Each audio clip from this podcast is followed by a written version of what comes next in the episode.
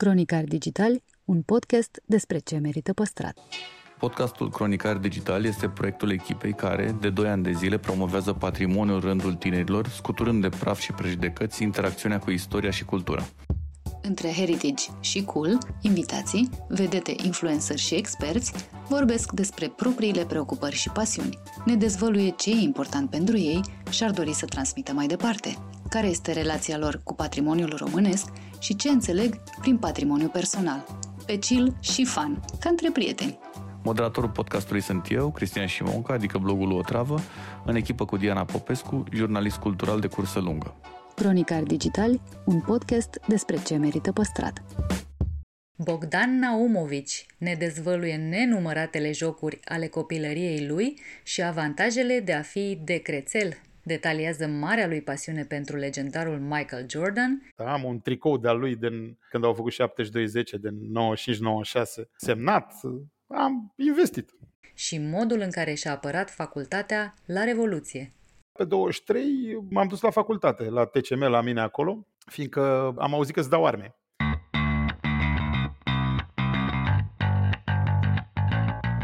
Toată lumea te știe că ești un tip uh, nonconformist, așa scrie aici, acum citesc și eu ce... Na. Rebel, uh, pasionat de motoare, toate focurile. Și știu, am aflat că de la tatăl tău vine pasiunea asta pentru motoare.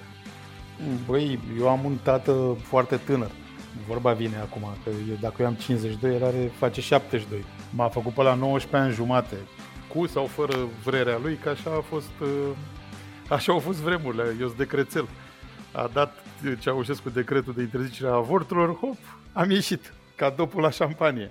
Mai mi avea 20 de ani, tai 19 ani jumate și evident, cu mintea lor de atunci de copii, au divorțat după un an și într-un fel sau altul eu am ajuns să cresc cu taică Drept care, în anii 70, când am copilărit eu, taică mi era în gașcă de asta, de hipioți, costinești, chitări, corturi, inclusiv un mezeu de 125 prima oară, după care, nu mai știu minte ce am mai avut, am mai avut o iavă de 3 jumate și taică că a vrut, că n-a vrut să mai aibă, a avut grijă de mine mai încolo, drept care am mers și pe motor, și la mare, și la schi de la patru ani și, și așa mai departe. Oriunde se ducea, că era un copilandru cu el.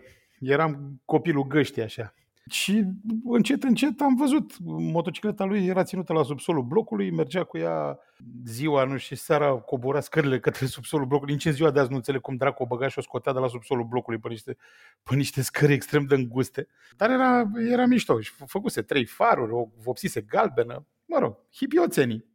Și am crescut cu motocicleta acasă, ca să zic așa, până la, nu știu până la cât a avut el motoare, până eu aveam vreo 10-12 ani, cred, după aia n-am mai avut motor, nu știu de ce. Și am renodat povestea asta după, nu știu, când aveam vreo 38 de ani, când mi-am luat carnetul și am cumpărat primul Harley. I-am luat și lui taică meu cadou după aia un uh, Suzuki, a mers și a mers cu el, acum după care o vreme, după o vreme i-am luat uh, cadou un Harley, așa că amândoi acum avem Harley. Iar Suzuki i-a revenit lui Fimiu, dar care încă nu s-a dus să-și facă școală, să-și ia carnet, deci am în garaj un Suzuki care stă, așteptând a treia generație de motocicliști din familie. Mi se pare tare că sunt poveștile alea cu oameni care au crescut cu pian în casă, tu ai crescut cu motor. Da, pian n-am avut. După posibilități.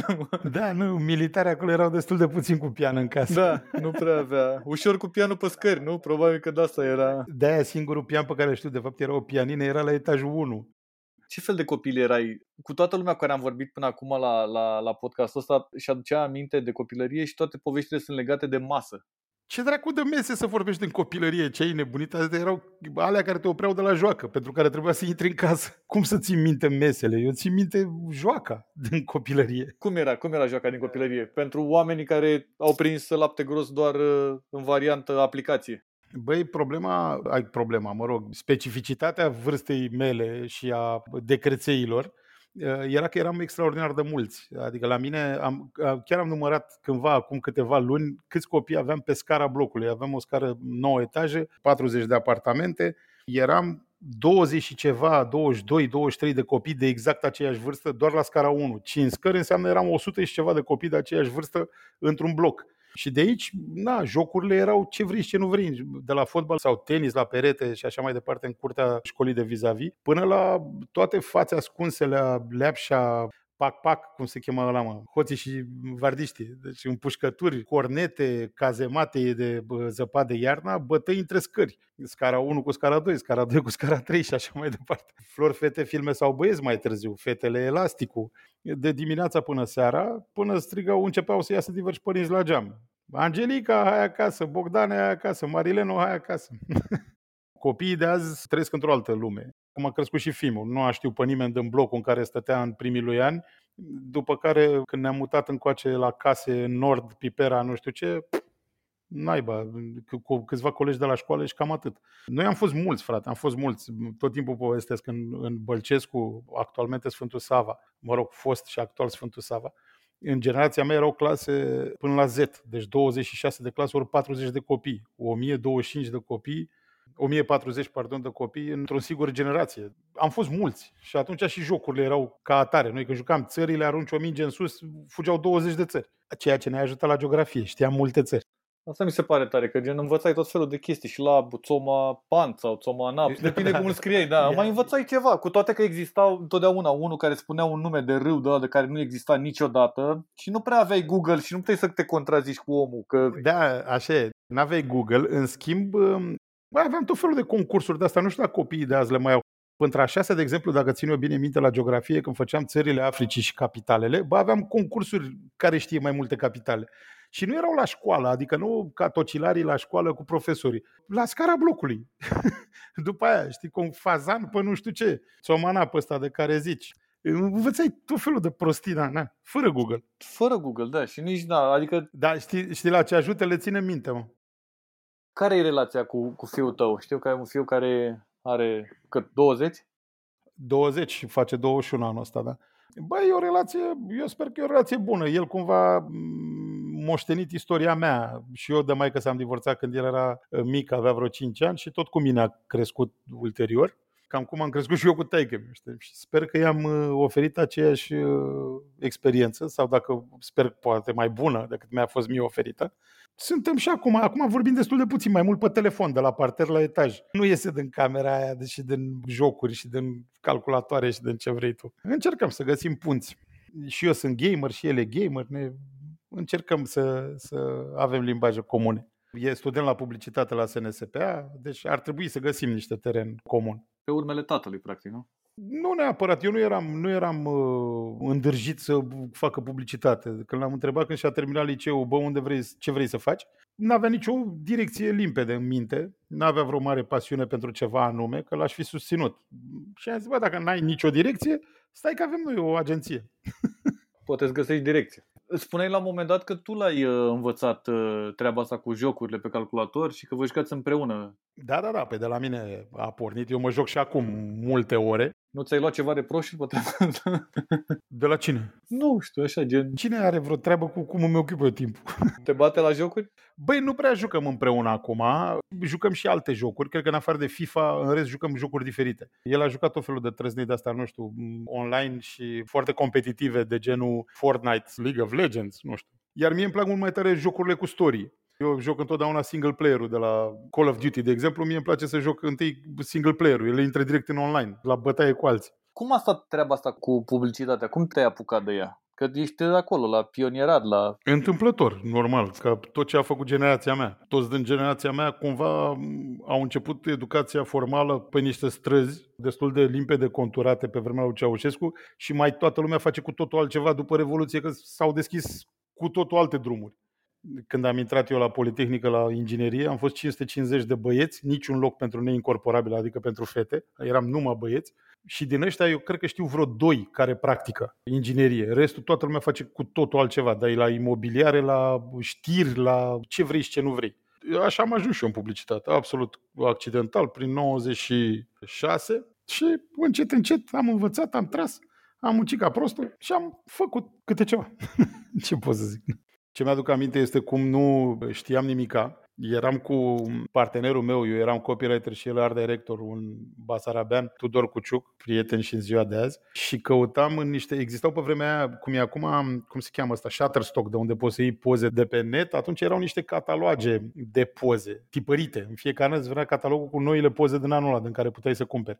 Și el începea să răsfoiască, începeam să răsfoim amândoi imaginile alea, că poate de undeva ne sărea o idee și potriveam un headline. Adică nu aveam nimic conturat, nimic structurat, nu știam publicitate. Și de-aia am, am muncit, am muncit destul de mult la început. Am avut patru ani în care n-am avut nicio zi de concediu, primii patru ani. Acum e mai simplu puțin, după atâția ani în care facem asta, e mai, știm și noi să abordăm lucrurile structurat, cum trebuie, profesionist. Atunci era haiduceală, nimic. Care crezi că sunt lucrurile de care ai nevoie ca să-i dai de cap în uh, business-ul ăsta? Ce ai avut tu, aturile tale? Băi, uh, curiozitate, cred. Nu, în primul rând limba engleză, dar acum limba engleză a, a devenit așa, se dă, știi, o are toată lumea. Atunci nu era neapărat așa. Curiozitatea, cred că e, e foarte importantă. Nu ca să te lansezi, ci ca să te menții în business-ul ăsta, care se schimbă tot timpul, te plictisești, te mai arzi, te mai dacă nu rămâi curios și dacă nu găsești satisfacția asta de a face ceva nou și de a descoperi ceva nou tot timpul, o categorie nouă, un angle, o, de asta, o perspectivă nouă într-o categorie, te arzi, te saturi, te plictisești și începi să fii mecanic în tot ce faci.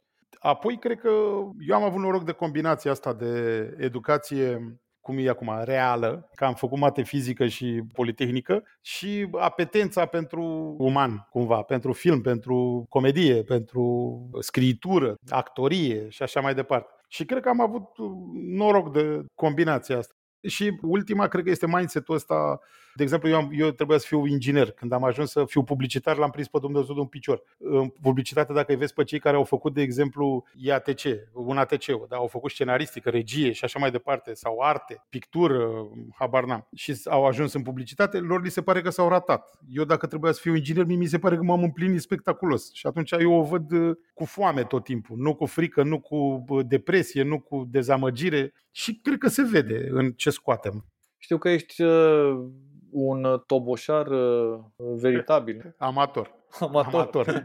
Cum e cu pasiunea pentru muzică? Când ai... Uh, bănesc din copilărie. Și trecut, dacă am crescut, dacă am crescut în anii 70, ce vrea? Taică mi-a avut la un moment dat niște gagiți străinoaice. Una care stătea în Elveția, una care stătea în Franța, veneau în România pe la el, aduceau discuri, aduceau casete și așa mai departe. Și atunci am avut norocul să, să mă întâlnesc cu muzica asta, că nu exista la radio.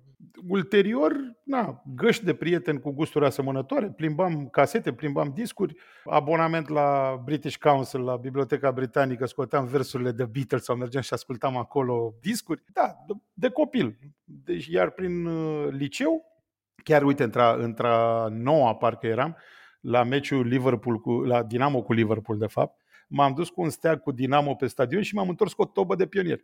La schimb cu cineva de pe acolo, de, pe, de prin galerie.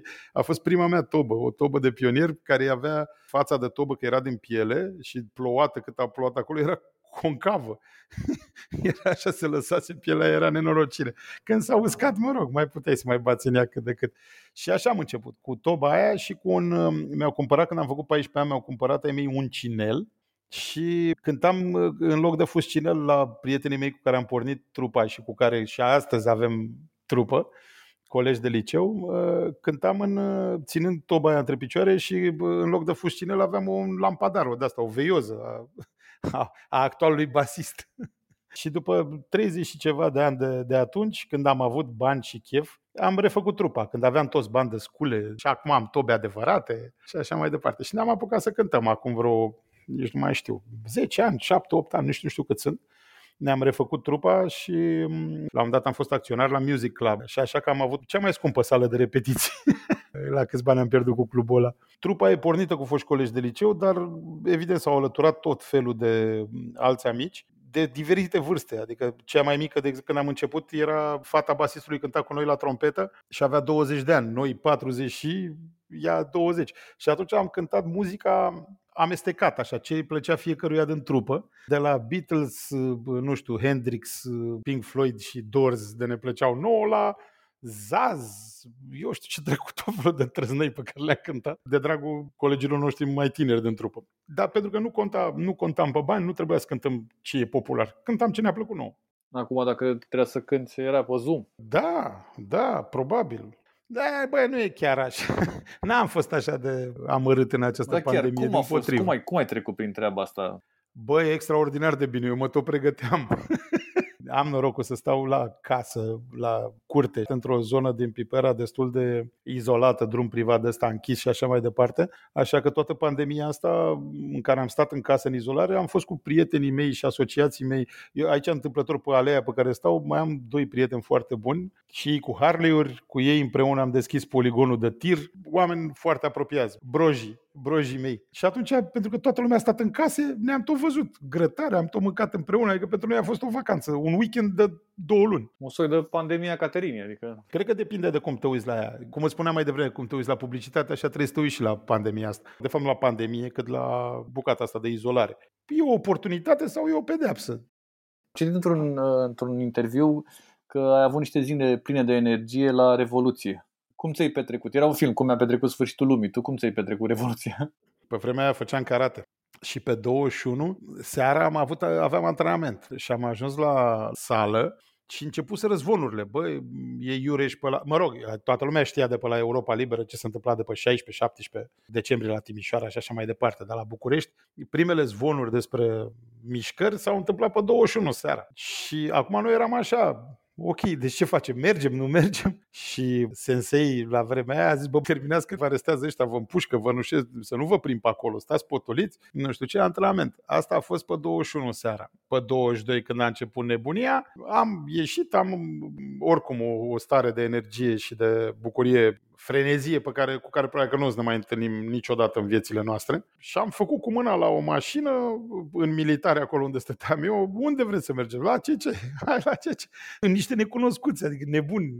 Asta nu mi se întâmpla mie, se întâmpla prin tot București. Și am ajuns pe la ce nu mai știu, cândva în cursul dimineții. Seara iar aveam antrenament, țin și minte și acum aveam centură galbenă, parcă, sau portocalie atunci și Ceaușescu fugea sau tocmai fugise și au intrat în CC pe acolo cu toți revoluționarii și revoluționarii trebuiau să poarte o brasardă galbenă să se recunoască și mi-am pus centura de la karate, avea, aveam o brasardă de 2 metri.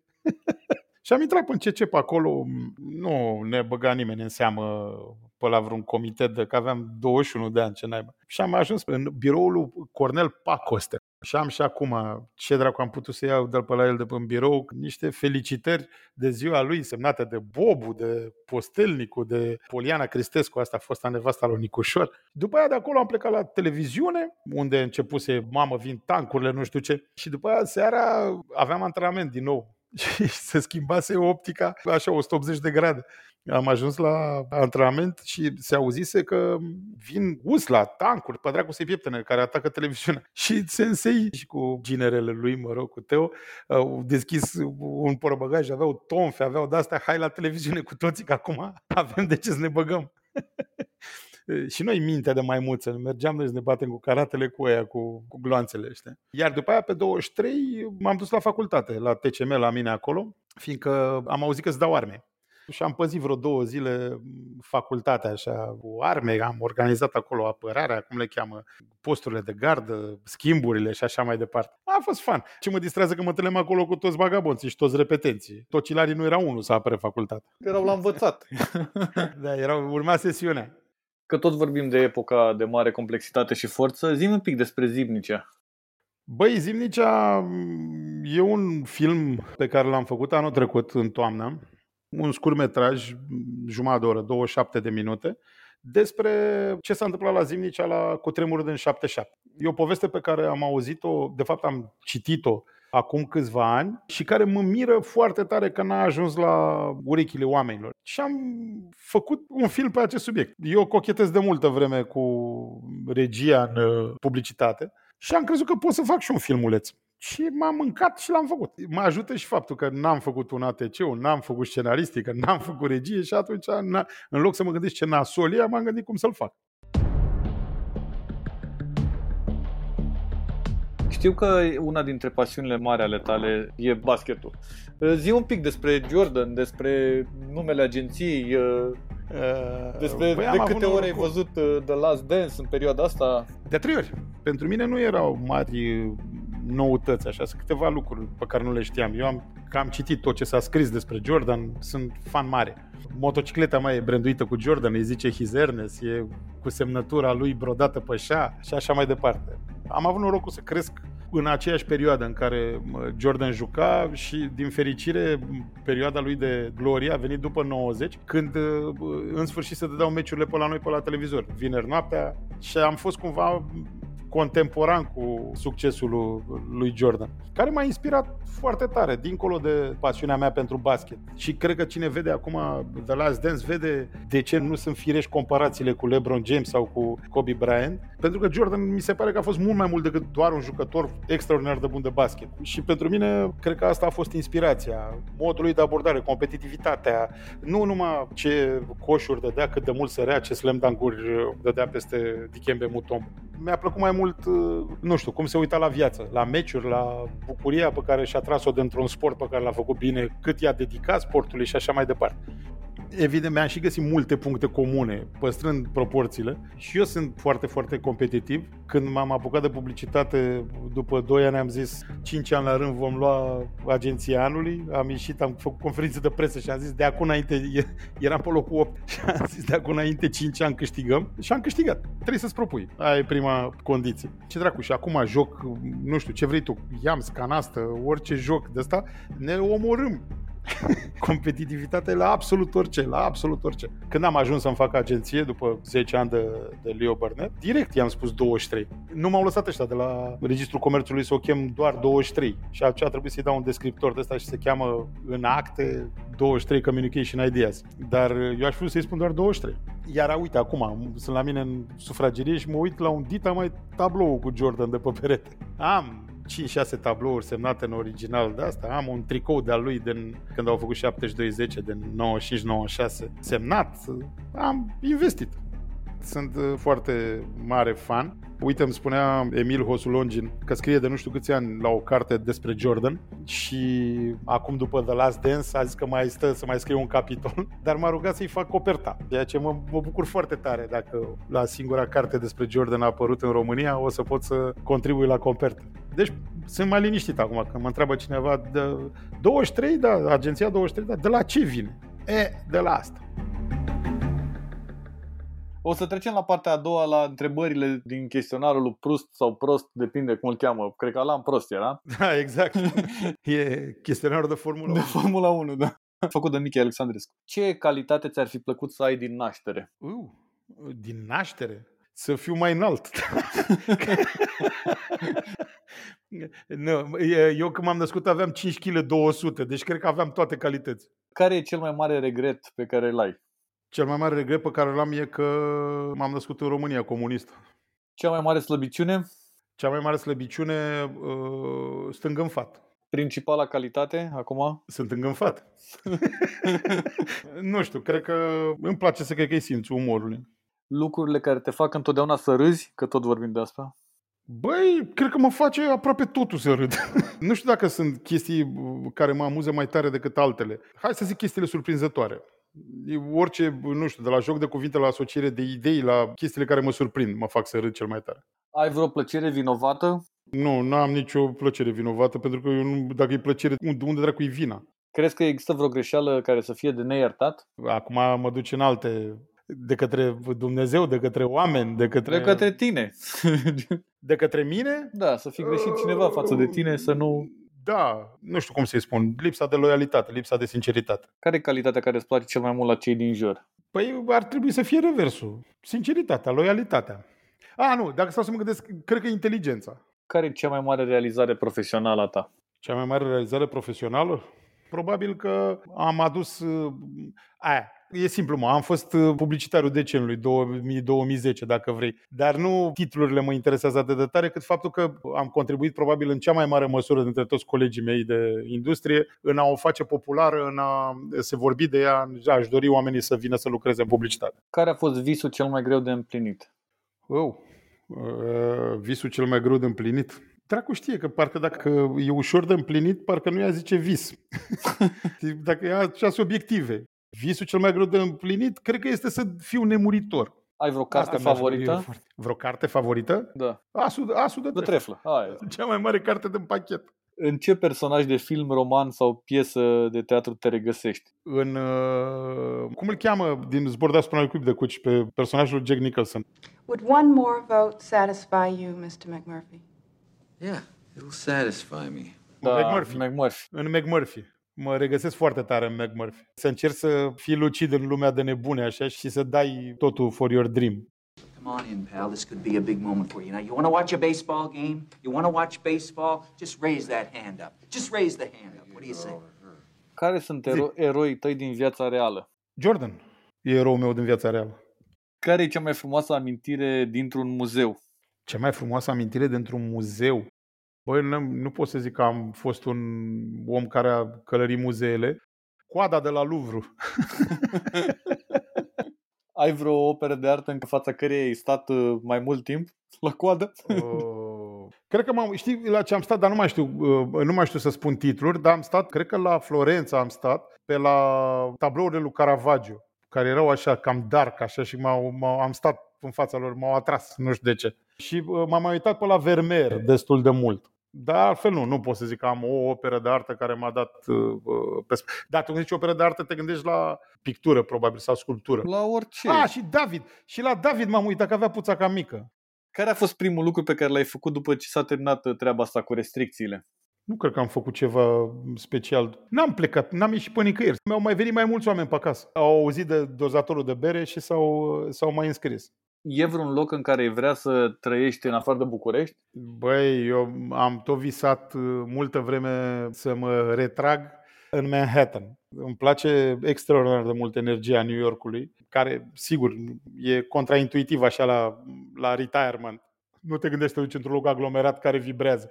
Dar uh, mi-ar fi plăcut foarte tare, în mulți ani de zile am nutrit visul ăsta, să am bani să mă retrag acolo, să merg la colțul străzii să mănânc un hot dog când iese toată lumea în pauza de prânz și după aia o să rămân să mai mănânc un hot dog când toți fug înapoi ca furnicile în blocurile alea. Asta mi-am dorit. Dar de când cu trăznăile astea socialiste din America începe să-mi fie din ce în ce mai distant uh, obiectivul ăsta. Probabil că m-aș retrage undeva unde nu e cald și unde se poate juca golf. Scoția. Ai vreo clădire preferată în București? Clădire preferată în București. Acum, în ultima vreme, Eminescu uh, 154, Garlic Pub. E clădirea mea preferată.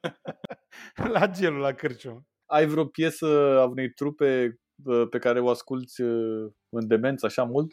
Băi, am multe piese pe repeat, dar uh, cred că Shine on You Crazy Diamond al lui Pink Floyd de ultima pasiune. Am ajuns să o și cântăm. Spre marea mea mirare am putut să o cântăm. Cel mai bun sfat pe care l-ai primit de la cineva, știi care e? Adică ți aduce aminte? Băi, eu am avut noroc de un mentor, așa, când eram puști, unchiul meu, mă rog, cumnatul tatălui meu, fratele cele de-a doua nevestă, care m-a crescut așa și de la care am învățat foarte multe lucruri mișto despre viață, despre muzică, poezie, bucurie, băutură. Dar așa, un sfat simpatic pe care mi l-a dat, eram în, cred că pentru a 12-a, vorbeam despre facultate, despre bă, la ce facultate să dau, ce să fac și așa mai departe. Frământările tânărului de 18 ani.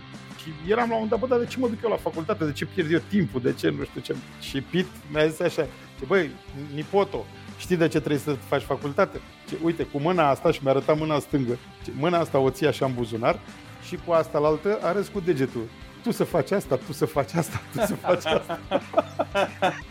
Așa că învățați, învățați că pentru asta învățați, nu pentru altceva.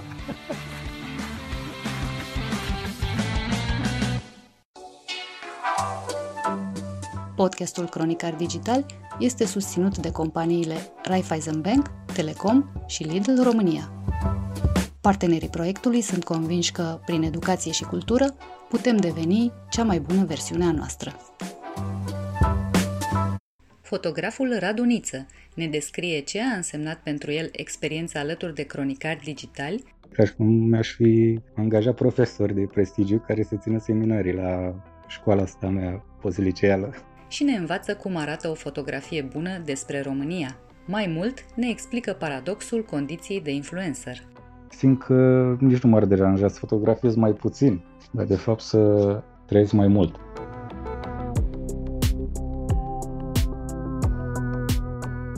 Ești un uh, neobosit promotor al României și al Bucureștiului pe conturile tale de Instagram. Când ai decis că trebuie să faci ceea ce faci în momentul ăsta? Ce să zic, mi-am dat seama la scurt timp după ce am descoperit Instagramul, de fapt după ce m-am și hotărât să-l folosesc. Încet, încet ajunsesem așa să petrec cam mult timp pe el, să-mi dau seama că orele pe care le stau nu sunt chiar ok. Dacă am văzut că tot nu pot să mă las, s-am zis hai să duc chestia asta la un alt nivel. Și când stai așa ca fraierul și dai scroll și like-uri mai mult din inerție în așteptarea câtorva like-uri și comentarii și care să-ți hrănească cât de cât uh, nevoia aia de validare, astfel încât să nu simți că faci poze degeaba, știi?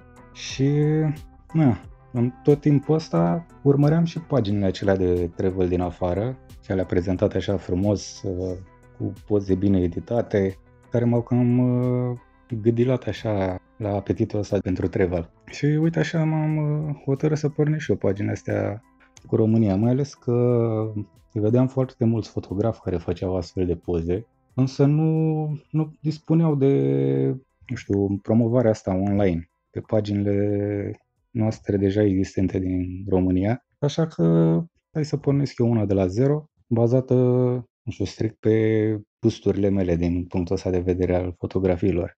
Pagina România Pitorească, asta e prima cu care am început. Și drept dovadă a mers cel mai bine. Știu că ești ambasador cronicar digital. Cu ce gânduri te-ai alăturat în proiectul ăsta? Ți-a plăcut cum suna din prima, din titlu? Băi, uh, da.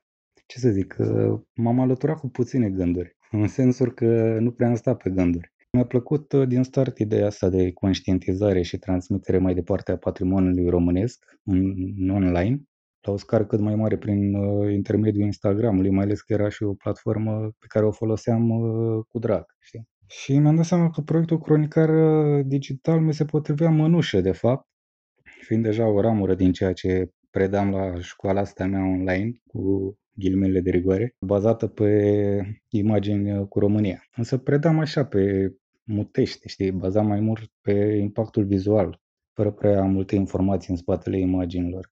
Ei, și dacă la capitolul ăsta despre cultură și istoria noastră am un fel de suplinitor, să colaborez cu echipa din spatele proiectului Cronicar Digital și angajația INP-ului, îți dai seama că era destul de avantajos pentru mine, ca și cum mi-aș fi angajat profesori de prestigiu care să țină seminarii la școala asta mea poziliceală. Cam despre asta a fost vorba. Așa că nu prea am stat pe gânduri și m-am pus la joc cu oameni de la care am avut ce învăța. Ce ai descoperit surprinzător la România colindată alături de cronicari? Ce loc ți-a depășit așteptările? Ce loc te-a dezamăgit?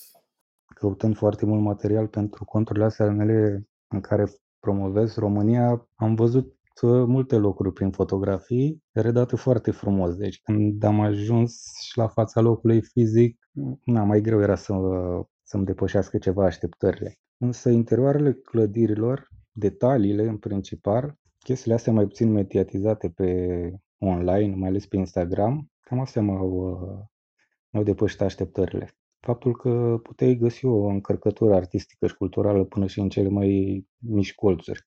Iar ca dezamăgire, pe una la mână este cea caracteristică generală pe toate planurile, o caracteristică parcă a poporului nostru din ziua de azi, nu știu cum să zic. Ca nu ne păsa despre nimic care nu e un prilej de îmbogățire materială personală. Știi? De ce crezi că avem asta?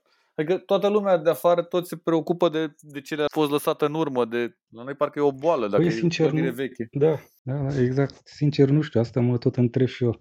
Nu știu, dacă nu e ceva care să ne avantajeze pe noi, parcă nu ne interesează. Nu, nu ne pasă, nu, nu vrem să ne băgăm. Dacă, nu știu, nu e rost de o învârteală, ceva, o șmecherie, un ciubuc, parcă nu se bagă românul la treburi complicate. Și că mi se pare că replica românească e și mie ce miese. La... e valabilă în da, orice. Exact, exact. Iar ca o dezamăgire punctuală, cred că este delta Dunării și tot parcursul Dunării pe teritoriul nostru. În sensul că văd un potențial turistic destul de mare pe planul ăsta, dar, bineînțeles, nici în sensul ăsta nu se face nimic majoritatea participanților la evenimentele cronicar digital sunt destul de tineri. Care crezi că e marele câștig pentru puști când interacționează pe viu cu, cu patrimoniu? În primul rând, câștigul e pentru ei și că iau la cunoștință ceva de care uite, eu nu prea aveam habar la vârsta lor. Dacă îmi ziceai ceva de patrimoniu când eram puști, e senzația ca și cum mai pune un copil să uite la tezaur folcloric sau ce mai era poate în viața satului. Marele câștig este de fapt, sper că este, că aceștia îți vor da seama că ceva cu adevărat frumos și cu valoare se construiește în timp. Așa de pe o zi pe alta și doar dacă ai bani sau nu știu, influență. Nu la îndemâna oricui și în zilele noastre e greu mai atinge așa ceva.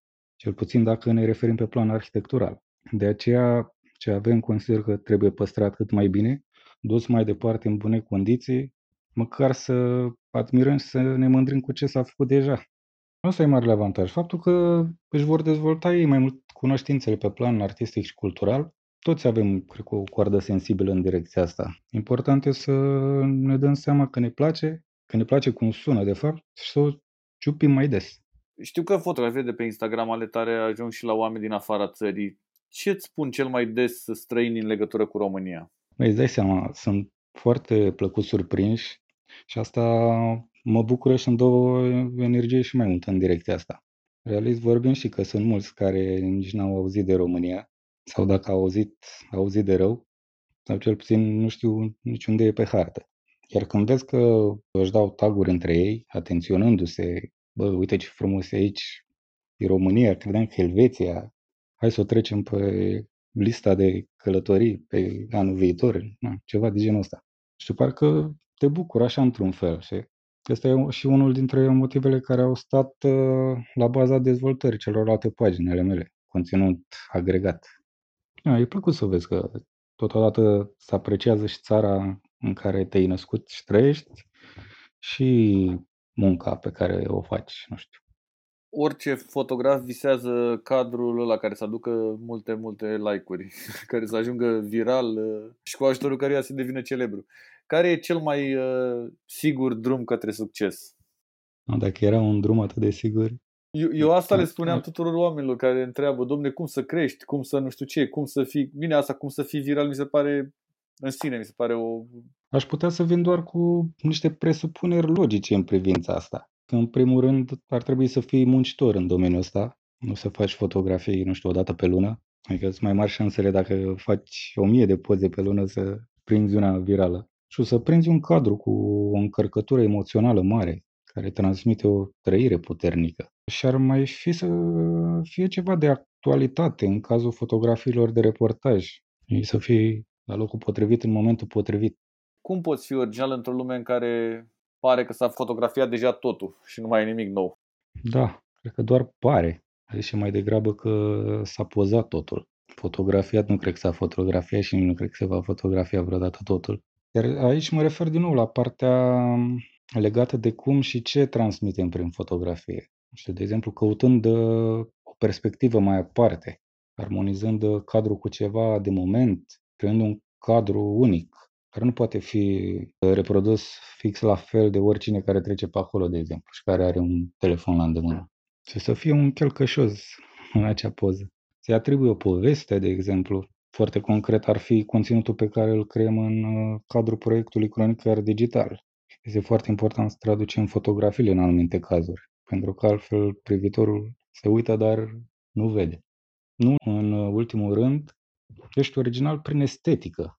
De asta postprocesarea face parte din fotografie. Pentru că suntem diferiți și avem viziuni diferite, iar editarea ține de modul fiecăruia de a se exprima pe acest plan ai fost uh, nevoit ca noi toți să stăm o perioadă în casă mai mult decât ne-am dorit, probabil, sau mai puțin, acum depinde. Ți-ai amintit lunile astea de vreun loc uh, pe care ai omis să-l fotografiezi și care acum ar sta în, uh, în capul listei tale de priorități? Nu știu, sunt o sumedenie de locuri pe care nu le-am fotografiat. Iar în perioada asta aș fotografia orice și aș merge peste tot, îți dai seama. Nu știu, mi-am dat seama că de fapt locurile nu pleacă nicăieri și ne putem duce oricând la ele să le vedem, pozăm, whatever. Mai important este să ne concentrăm mai mult pe persoanele dragi cu care ne face plăcere să împărtășim bucurile și împlinirile astea personale și fără de care nu ar avea același sens. Aș vrea să insist mai mult pe trăirile oamenilor în anumite momente, pe relația asta interpersonală care se pare că ne-a lipsit destul de mult în perioada asta, pe acel subiect pe care nu îl poți programa și fixa în calendar în care ar fi o mare realizare pentru mine să reușesc să integrez și latura asta emoțională umană, așa cum uh, reușesc cu cadrele statice, să le integrez în fotografie. Dar în același timp, în ultima vreme, simt că nici nu m-ar deranja să fotografiez mai puțin, dar de fapt să trăiesc mai mult. În perioada asta ai luat uh, telefonul la puricat și ai găsit niște poze pe care nu le-ai postat la un moment dat și acum le-ai postat? Păi, cred că asta am făcut toată perioada. Asta, dar să descoperi gen niște poze care erau foarte mișto, știi? Da, da, da, da. Chiar mă uitam și mai am de postat, dar mi-e așa un pic că mă, sunt fotografii vechi, în general se știe că am fost acolo acum nu știu, un an, doi eventual și încă mai postez de acolo. De exemplu și acum am poze de postat și din Canada, dar unde am fost acum patru ani, nu prea vine să le mai postez. Adică dacă nu sunt totuși de actualitate, parcă, nu știu, Instagramul află cumva, știe, se prinde și nu se livrează riciul necesar. Unde speri să ajungi cât de curând acum? În ce loc din România? Din România, uite, pot să spun că aveam acum la sfârșitul lunii bilet către Norvegia pe 28 mai până pe vreo 8-9 iunie. Era acolo un uh, eveniment din asta la care revenesc toți fotografii și anume că soarele nu apune și se menține uh, la linia orizontului câteva ore. Și din păcate, acum s-a anulat zborul și nu mai pot ajunge. Dar mă mulțumesc să ajung oriunde, sănătoși să fim și în siguranță. Îți mulțumesc foarte mult uh, și sper să ne, re- să ne revedem cu bine cât de curând după această perioadă de, de chin. pauză.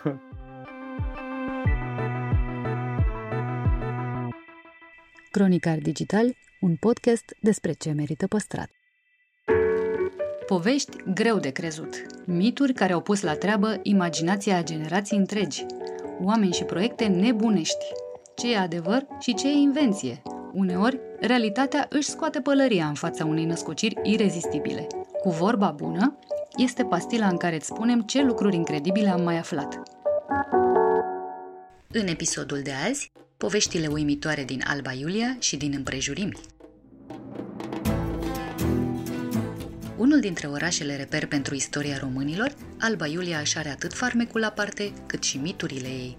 Legenda întemeierii orașului medieval spune că un conducător maghiar pe nume Giulo ar fi descoperit vechiul ansamblu urban roman de la Apulum, Așezarea avea bine păstrate clădirile din piatră, precum și castrul fostei legiuni a 13-a Gemina, iar Ghiula a decis să stabilească reședința aici. Numele acestuia se regăsește și în noul nume al localității dat de maghiari, Ghiulo Fehervar, adică Cetatea Albă a lui Ghiula. Pe locul numit Piatra Craivi, în satul Craiva, comuna Cricău, se regăsesc vestigiile unei cetăți și ale unei așezări a dacilor. Legenda spune că piatra Craivi se deschide odată la șapte ani, ca o gură de pește, lăsând cale liberă către comorile dinăuntru. Un bărbat ar fi nimerit acolo acum câteva zeci de ani, chiar în clipa când se deschidea stânca. Lacom, omul și-a îndesat de saga cu de toate. Piatra însă s-a închis înainte ca el să mai poată ieși. Bătrânii spun că în unele nopți se aud urletele celor încuiați înăuntru și că în fiecare zi de joia Paștilor, stânca se redeschide. Lângă satul Bia din Alba, mai multe movile asemănătoare unor piramide provoacă imaginația celor care trec prin zonă. Bătrânii satului spun că sub movilele uriașe s-ar odihni sute de ieniceri și spahi, răpuși într-o mare bătălie care a avut loc în urmă cu sute de ani, când turcii au atacat localitatea. La 14 km de Alba Iulia, în Vințul de Jos, castelul Martinuții, construit de guvernatorul Transilvaniei în 1550, își are propria legendă. Povestea spune că în 1543 câțiva pescari au pătruns de pe Mureș în apele Streiului. Unul dintre ei a observat obiecte sclipitoare pe fundul râului, iar pescarii au cercetat cu atenție împrejurimile. Au descoperit o boltă zidită în adâncuri care adăpostea 40 de mite galbeni cu efigia regelui Macedoniei Lisimah. Guvernatorul a aflat de întâmplare și a ordonat prinderea pescarilor și confiscarea tezaurului, dar averile fabuloase ale lui Martinuții i-au adus în cele din urmă moartea. În decembrie 1551, la reședința guvernatorului a venit în vizită generalul spaniol Castaldo, omul de încredere al împăratului Ferdinand de Habsburg. Într-o noapte, câțiva soldați care îl însoțeau pe general l-au asasinat pe guvernator. După moartea acestuia, castelul a fost jefuit – dar au fost găsite doar 2000 de monede din cele descoperite în apele Streiului. Cronicar Digital, un podcast despre ce merită păstrat. Ruxandra Vodă, director de comunicare Telecom România, ne vorbește despre lecțiile învățate în pandemie, cum să te adaptezi la situațiile neprevăzute și care sunt noile căi de comunicare într-un prezent atipic.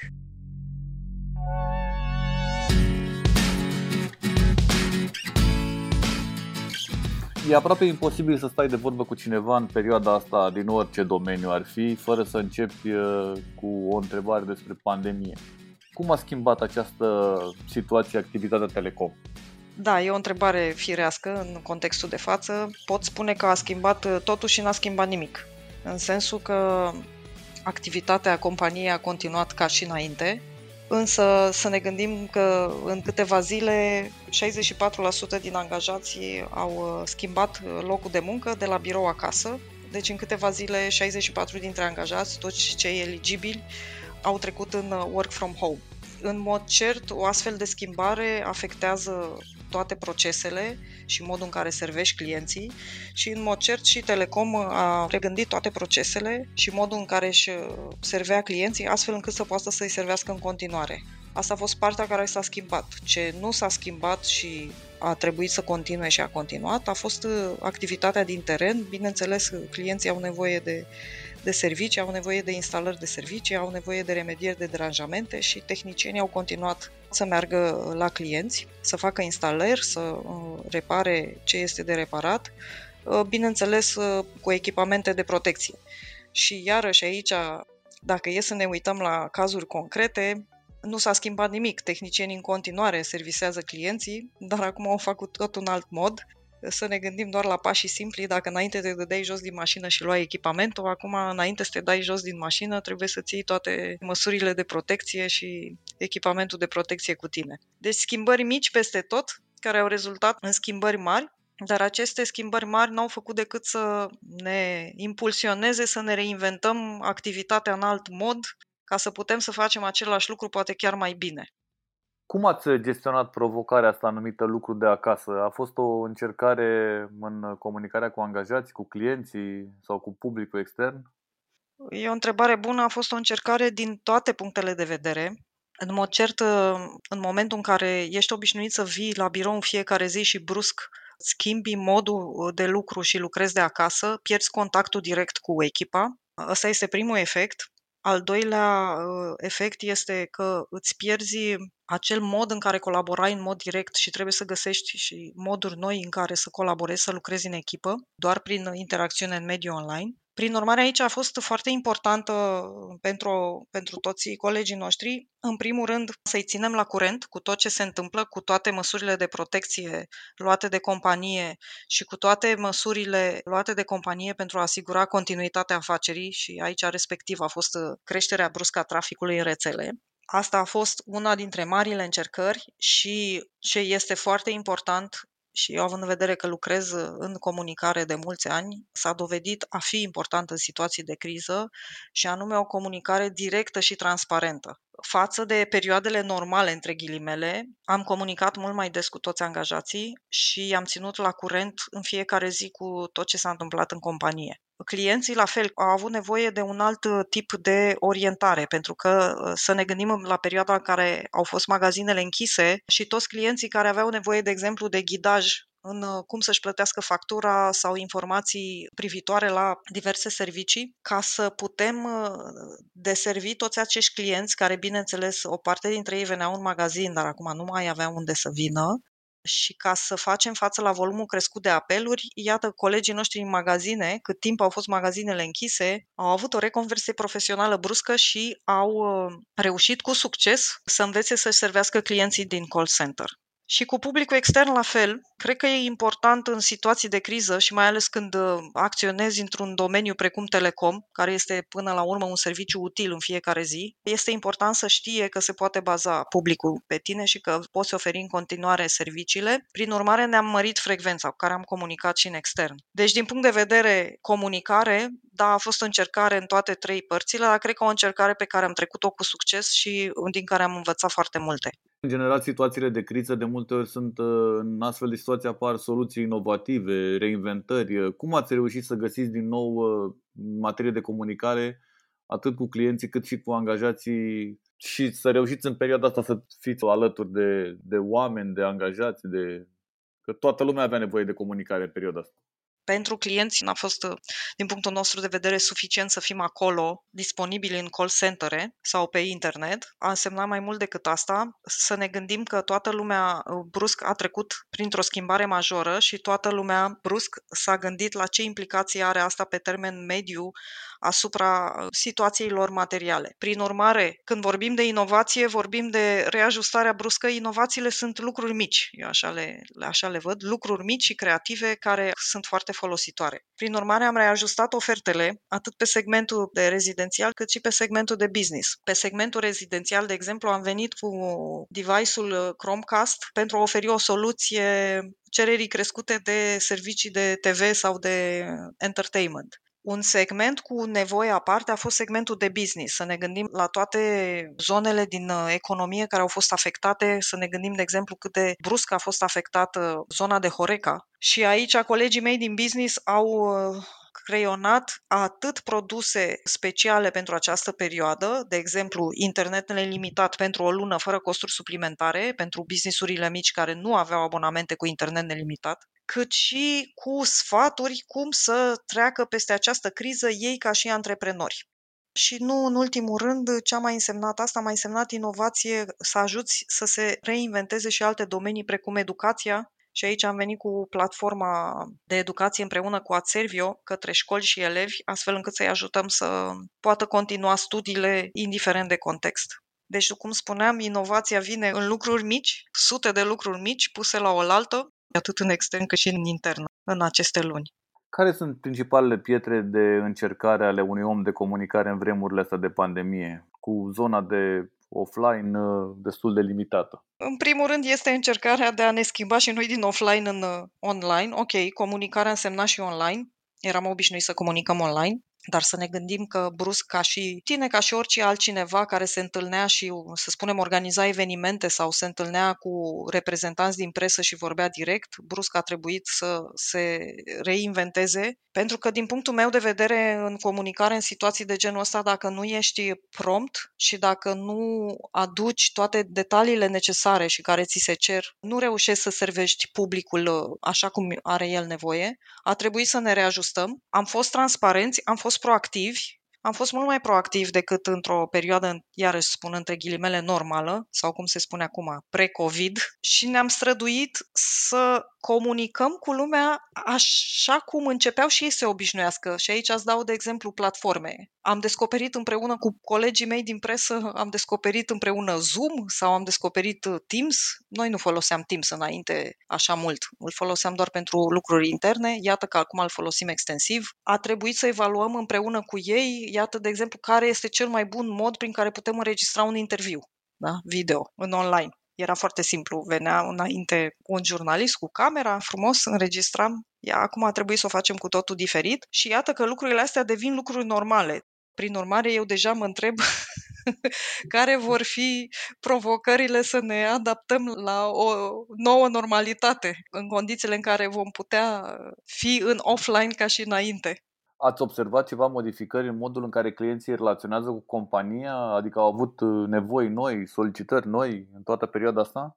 Nevoi noi au avut, da, nevoi de comunicare noi. A crescut foarte mult uh, cererea pentru internet fix, de exemplu, ceea ce era absolut normal. Iar ca modul în care interacționează, putem spune că în perioada asta toată lumea a învățat uh, mijloacele de management de servicii digitale în mod forțat. Deci a crescut într-adevăr ponderea clienților care folosesc uh, fie plata facturii online, fie My Account, pentru că nu au mai avut la dispoziție magazinele în care puteau să se ducă să efectueze astfel de operațiuni. Deci au crescut interacțiunile digitale cu clienții și cred că e lucru valabil pentru orice companie care poate oferi și a oferit uh, moduri digitale de a interacționa cu clienții. Ați anunțat de curând uh, că, date fiind condițiile actuale de organizare a evenimentelor, sunteți interesați de soluții de comunicare hibridă. Ce implică acestea? La momentul actual implică multă analiză.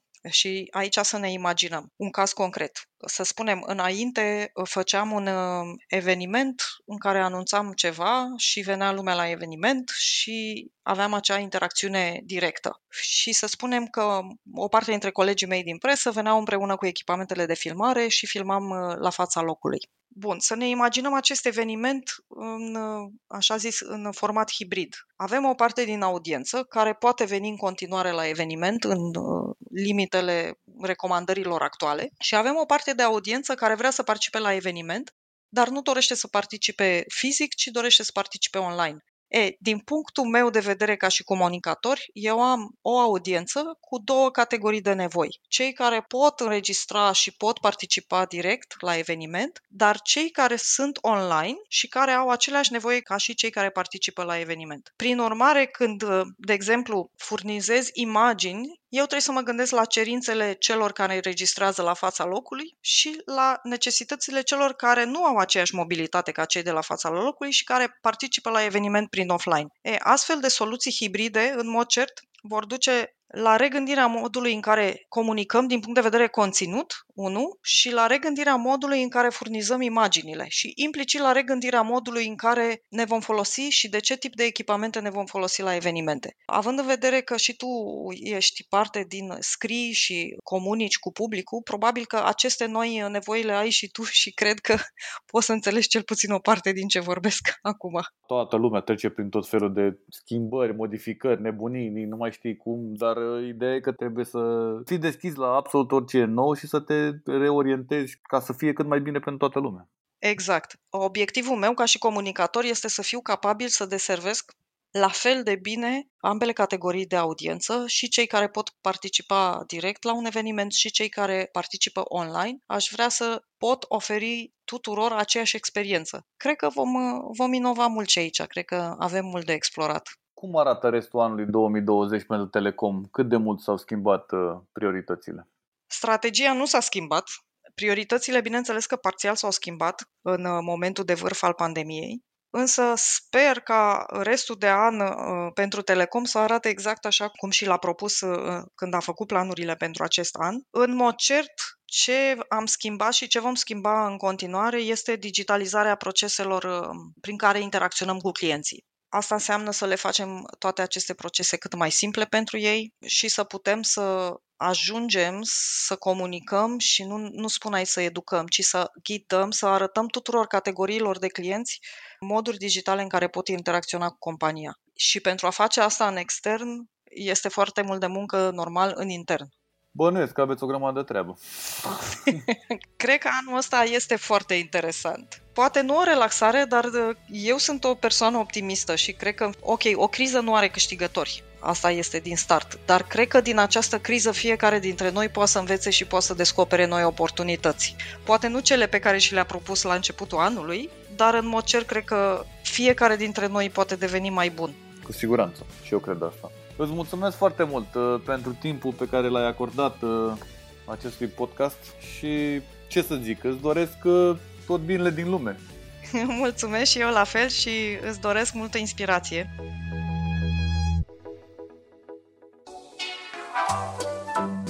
Podcastul Cronicar Digital este susținut de companiile Raiffeisen Bank, Telecom și Lidl România.